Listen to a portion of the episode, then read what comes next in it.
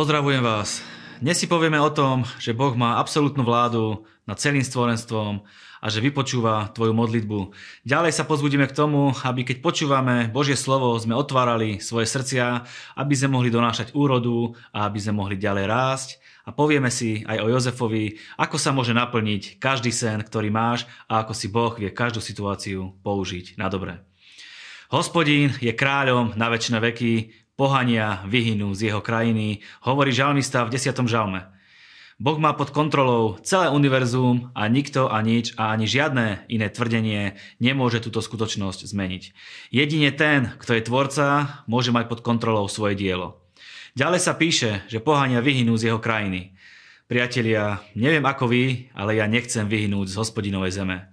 Chcem byť ním zavlažovaný, občerstvovaný, nasýtený a vedený po všetky dni môjho života.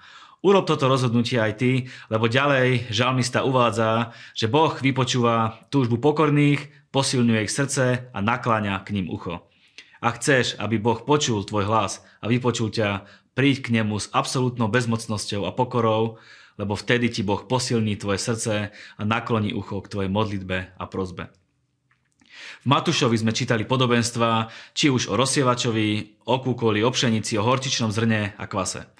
Niektorí ľudia vedia, čo hovorí Biblia, vedeli by ju citovať spredu, do, zozadu, zľava, sprava, vedia na spameť rôzne verše, ale nemajú veci uchopené v srdci a tak ich poznanie je len na úrovni mysle. Pokiaľ nemá človek Božie slovo zasiaté v srdci, telesná známosť nepomôže, keď príde ťažká situácia, nejaké pokušenie alebo vyriešenie nejakej životnej situácie, pretože okolnosti človeka dokážu rýchlo pohltiť. Na človeka počas dňa vplýva tak veľa vecí, že není absolútne žiadny problém im podľahnúť. A v týchto situáciách sa práve rozhoduje o tom, či v tvojom srdci je zasiaté slovo tak, aby v danej chvíli si nielen obstál a urobil dobré rozhodnutie, ale aby si prinášal úrodu. A ten, kto počúva slovo a chápe ho, ten donáša úrodu 30, 60 alebo 100 násobnú. A to už sa dostávame do ekonomiky Božieho kráľovstva, ktorá sa vymyká akémukoľvek ľudskému chápaniu a akejkoľvek ľudskej kontrole. Preto vždy, keď počúvaš Božie slovo, aj počas tohto krátkeho príhovoru, nebuď voči nemu ľahostajný, ale otvor svoje srdce, aby sa tam slovo usadilo, zakorenilo a aby vykonalo svoju prácu s tvojim životom. V knihe Genesis nám začína príbeh Jozefa. Jozef mal sny od Boha, čo nám jasne dokazuje, že Boh vie hovoriť do nášho srdca aj prostredníctvom snov. Jozef bol obľúbený syn svojho otca, o čom svedčí aj to, že dostal od neho pestrofarebné rúcho, ktoré samozrejme bylo do očí a vadilo jeho bratom. Ak je niekto miláčik Boží a je na ňom Božia ruka, je možné, že sa to niektorým ľuďom nebude páčiť. Jozef bol mladý, mal 17 rokov a bol v podstate neskúsený a urobil jednu zásadnú chybu, keď sa so svojimi snami podelil s bratmi, neskôr s otcom a v podstate s celou rodinou. Ak máš nejaký sen alebo víziu, je veľmi dôležité si rozmyslieť, s kým svoj sen budeš zdieľať. A Jozef, a Jozef svoje sny zdieľal s nesprávnymi ľuďmi a tomu následne prinieslo opozíciu a v podstate mu to aj skomplikovalo život.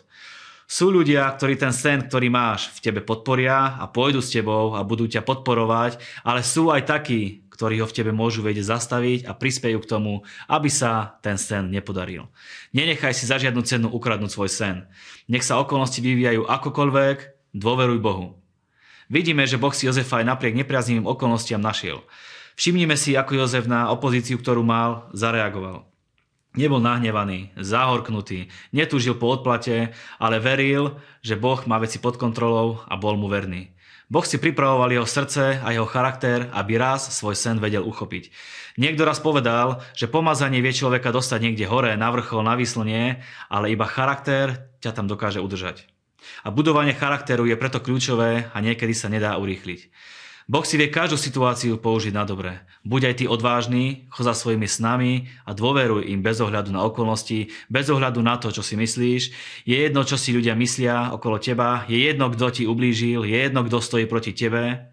Dôležitejšie je, že Boh stojí pri tebe a je s tebou. Tvoj sen sa možno nenaplní zajtra, ale raz sa určite naplní. Teraz troška predbehnem udalosti. Jozef mal 17 rokov, keď ho bratia zradili a zapredali do otrostva. V 30 sa dostal na trón.